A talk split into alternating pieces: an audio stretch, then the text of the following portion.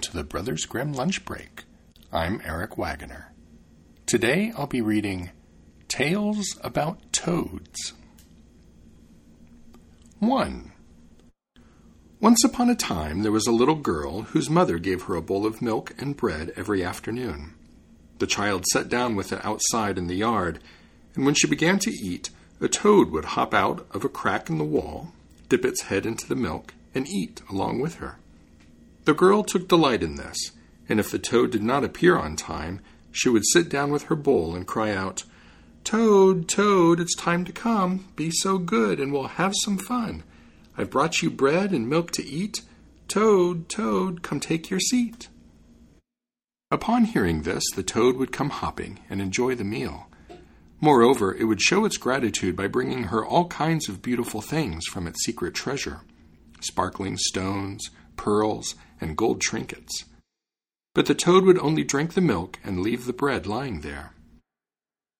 One day the girl took her little spoon, hit the toad gently on its head, and said, Toad, you must eat the bread.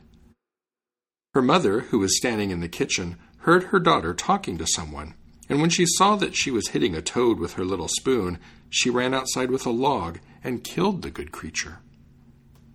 From then on, a change came over the child. As long as the toad had eaten with her, she had grown big and strong. Now she lost her beautiful rosy cheeks and became thinner by the day.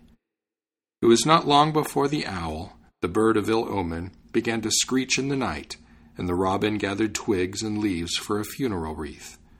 Soon thereafter, the child lay in her coffin. 2. A little orphan girl was sitting on the city wall and spinning when she suddenly saw a toad come hopping out of a crack. So she quickly spread her blue silk neckerchief beside her, because she knew that toads like to walk on neckerchiefs more than anything else. As soon as the toad caught sight of that, it turned back, but it soon returned carrying a tiny golden crown. It laid the crown on the kerchief and went away again. The crown was made out of delicately spun gold and glittered, and the girl picked it up in her hands. The toad soon came back a second time, but when it didn't see the crown, it hopped to the wall and began hitting its head against it out of grief. The toad continued doing this until its strength gave out, and it finally lay there dead. If the little girl had left the crown lying on the kerchief, the toad would probably have brought out even more of its treasure out of its hole. 3. Hoo hoo, hoo hoo, called the toad. Come out, said the child. The toad came out, and the child asked it about his little sister. Have you seen Little Red Stocking by any chance? No, the toad said. I haven't seen her either. How about you? Hoo hoo, hoo hoo, hoo hoo. The end. The Brothers Grimm Lunch Break is released under a Creative Commons Attribution Non Commercial No Derivatives license. Download it and share it all you'd like, but don't change it or sell it.